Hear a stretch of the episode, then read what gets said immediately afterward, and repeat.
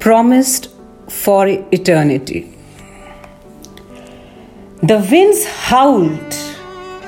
The mellow sun avoided confronting her by hiding behind the cottony clouds, as if trying to escape being a partner in a coup.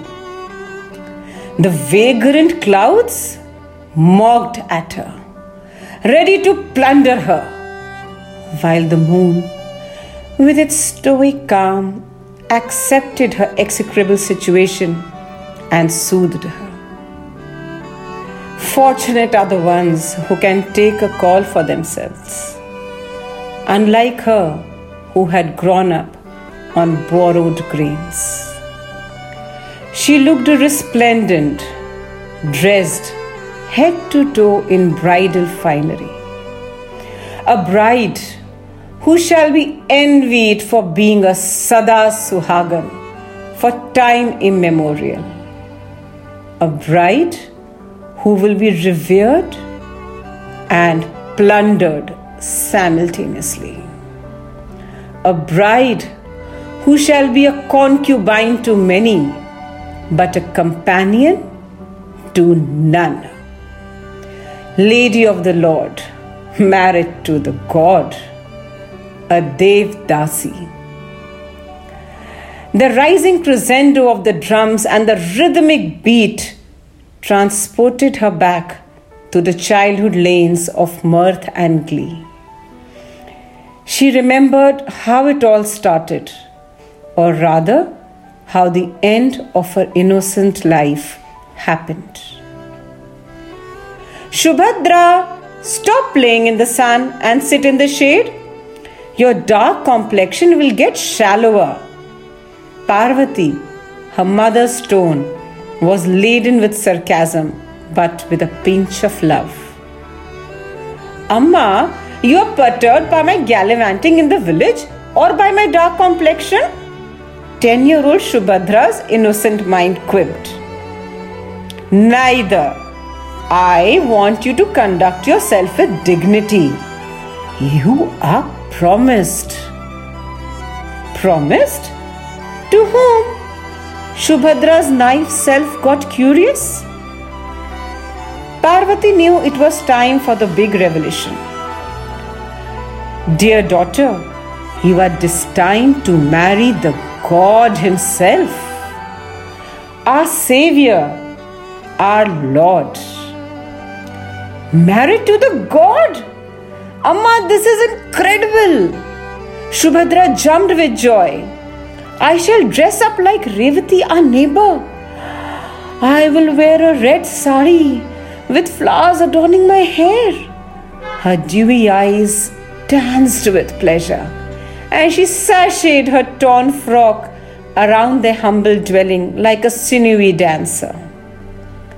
Parvati, her mother, listened to her banter and decided to let her newfound happiness enthrall her for some time and not to squash her hopes with harsh reality. Shubhada scampered to the fields to apprise her friends of her fortune. Her bare feet did not feel the scalding parched soil, nor did the warning winds dampen her spirit. Shubhadra held on to her friend's hands and danced with joy. Bride of the God Himself, they chirped. You are so lucky.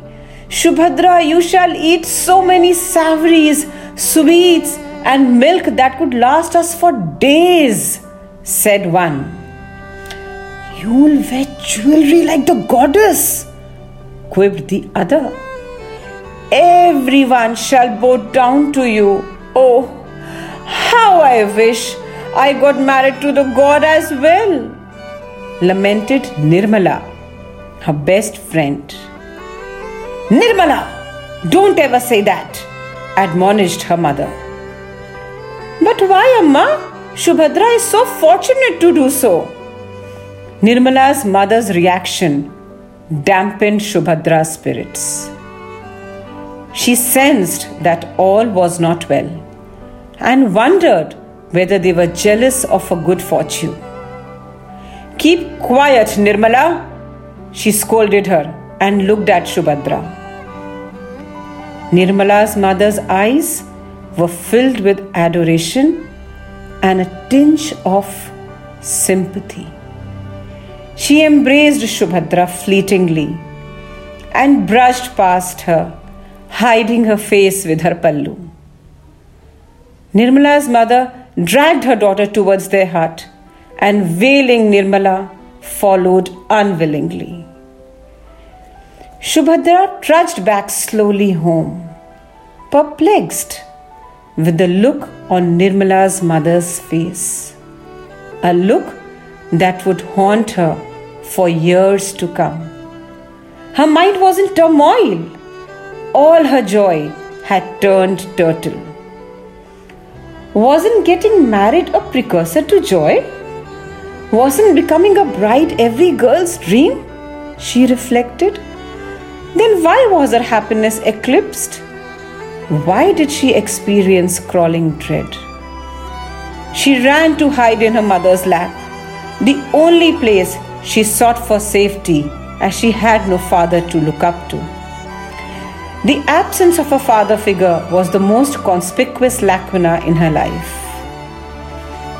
"Amma," she whispered in the dead of the night, in rhythm with the occasional croaking of the toads and the continuous hum of the crickets. "Yes, my dear." "Amma, why did the Lord choose me to be his bride?" "He chose you because I was his bride before, and now it's your turn to serve him and his followers." "Serve him? But how? I can't even see him." "You serve him through his devotees. Sleep now, my child, you shall understand soon. Your marriage is just a fortnight away." Time and tide wait for none, and so it didn't for little Subhadra too. The Purnima descended with sun's emergence. His rays pierced through with exalted fervor, as if trying its best to shake out these mere foolish mortals out of their customs and ritual-bound stupor. His revolting heat was subdued by constant drumming of the mridangam. The shankhnad by the conch shells had sealed Subhadra's fate. The tinkling anklets, the clinking rainbow-hued bangles, and the dancing gold earrings, coupled with her carefree laughter, made Subhadra the cynosure of all eyes, a bride to eye for. Eyes full of lust and devoid of even an ounce of devotion. She was held close by the head priest, who performed the ceremonial rituals. She exchanged the vows with the god to serve her Lord and his disciples for life, and to be his wife till her dying day. The 10-year-old nodded to all the commands as directed, and thereby became a woman of the world. As the ceremonial fire ebbed, she was asked to step into the sanctum sanctorum. She turned to see her mother leave her alone with the priest and the temple keepers. "Amma, wait for me, Amma," she wailed. But the only person she had trusted ever turned her back. She was a married woman now, and thus her bond with her mother became insignificant. "No, you belong here now. You are no longer my daughter, but Dev Dasi Subhadra. You now belong to the world. Accept your fate and destiny without resistance," she said, and walked away.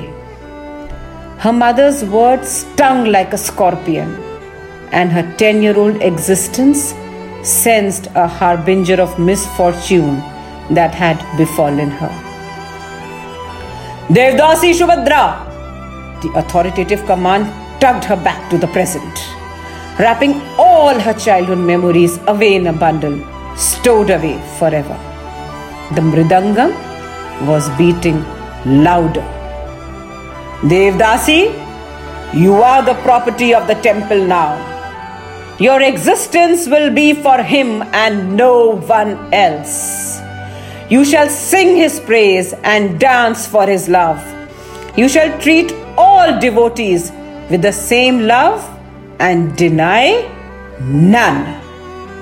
You will share yourself with one and all, like the great Lord himself, without any inhibitions.